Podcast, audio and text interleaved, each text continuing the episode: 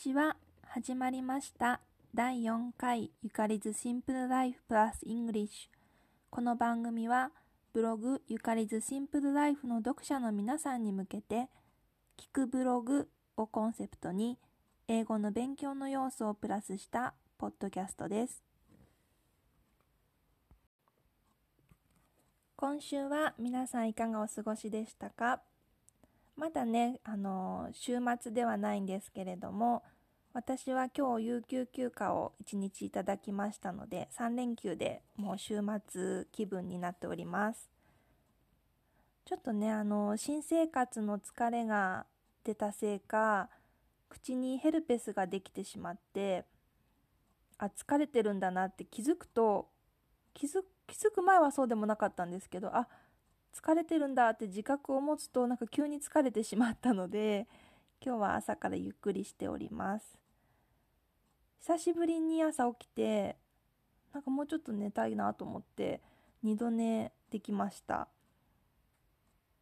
ここ数年なんか年のせいか朝5時とか6時に起きるともうシャキッとしちゃって二度寝できなかったんですけどやっぱり疲れてるのかなと思います。でヘルペスについて書いたブログが、えー、今日朝起きたらアラサー部門238位にランクインしておりました。もうこれもきっとみんなが多分疲れる時期だから気をつけようねっていう意味かなと思います、はい、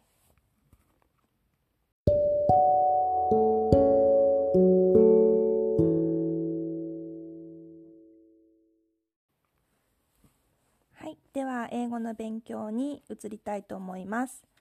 今日は助動詞の will の過去形 would について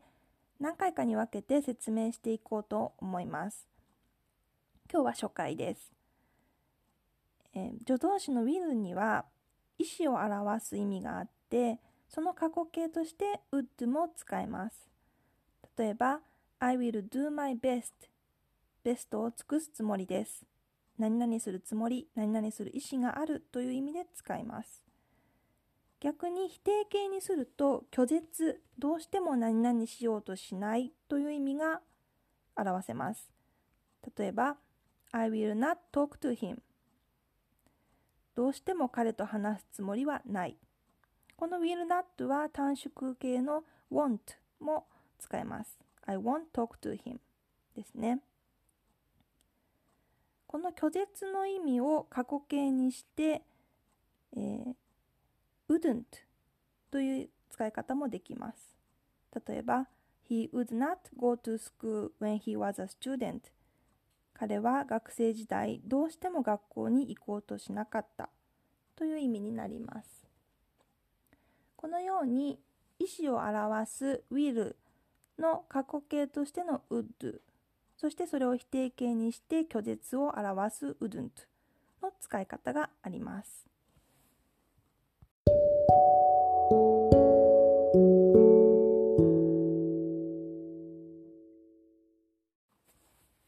はいでは最後にブログについてお話ししていこうと思います。最近書いたブログの中で管理職の器というのがあるんですが結構ねあの好評をいただいたのでこれについてお話ししていこうかなと思います。私の年齢だと少し早いかなとは思いますが友達でも管理職をしている子がいてきっと大変なんだろうなと思います。でこのブログを書いたのはあの今の会社に入って面倒を見てくれた上司の方がとても良かったのでそれをまあ表したいなと思って書きました前の仕事をしてた時に管理職の上司が辞めてしまって、まあ、1年ぐらい実質管理職に近い業務内容をこなしていたことがあったのでまあ、それでちょっと体調崩しちゃってしばらく休職したりしたんですけど、まあ、本当にあの管理する立場は大変だっていうことをもう身にしみて学びました。まあ、一つは周りからいろんなことを言われるのでしっかり自分の中に軸を持って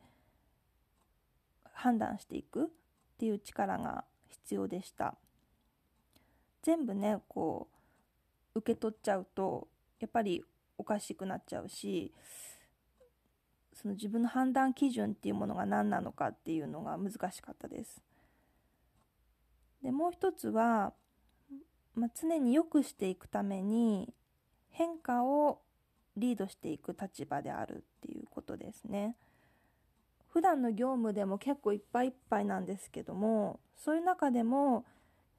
大きな変革を常に頭に入れてまあ、どこかのタイミングで変えていくっていうリードしていくっていうことが必要だと思いますなかなか経験がないとどういう方向に変えたらいいのかとか想像つきにくかったんですけど、まあ、今の会社で変化を起こしてもらいながらそれについていきなついていっていきながらあなるほどこうやって変えていくんだなっていうことを、まあ、少しずつ今部下の立場で学んでいます。で最後にぱりその部下のワークライフバランスを考えつつ得意不得意も考慮に入れて最良最大のアウトプットを目指していくっていうことだと思います。よくねシナジーとかっていう言葉を使うと思うんですけどあの私も多分結構読んだ方が多いんじゃないかなと思う「7つの習慣」っていうスティーブン・コビーさんの本があるんですけどその中にシナジーが出てきました、まあ、結構こうみんなで仕事作っていくってなると難しい局面も出てくると思うんですけどやっぱり一人だけでは作れないみんなの長所がバーッと生かされた時に素晴らしいものができると思うのでそういうことを考えながらお仕事できるっていうのはすごいなと思います。まあ、なかなか管理職にはもう私は難しいかなと思うんですけどあの、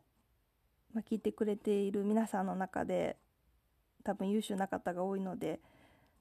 ね、上に上がっていく方もいるかと思いますのでよかったら、まあ、この7つの習慣という本も読んでみてください。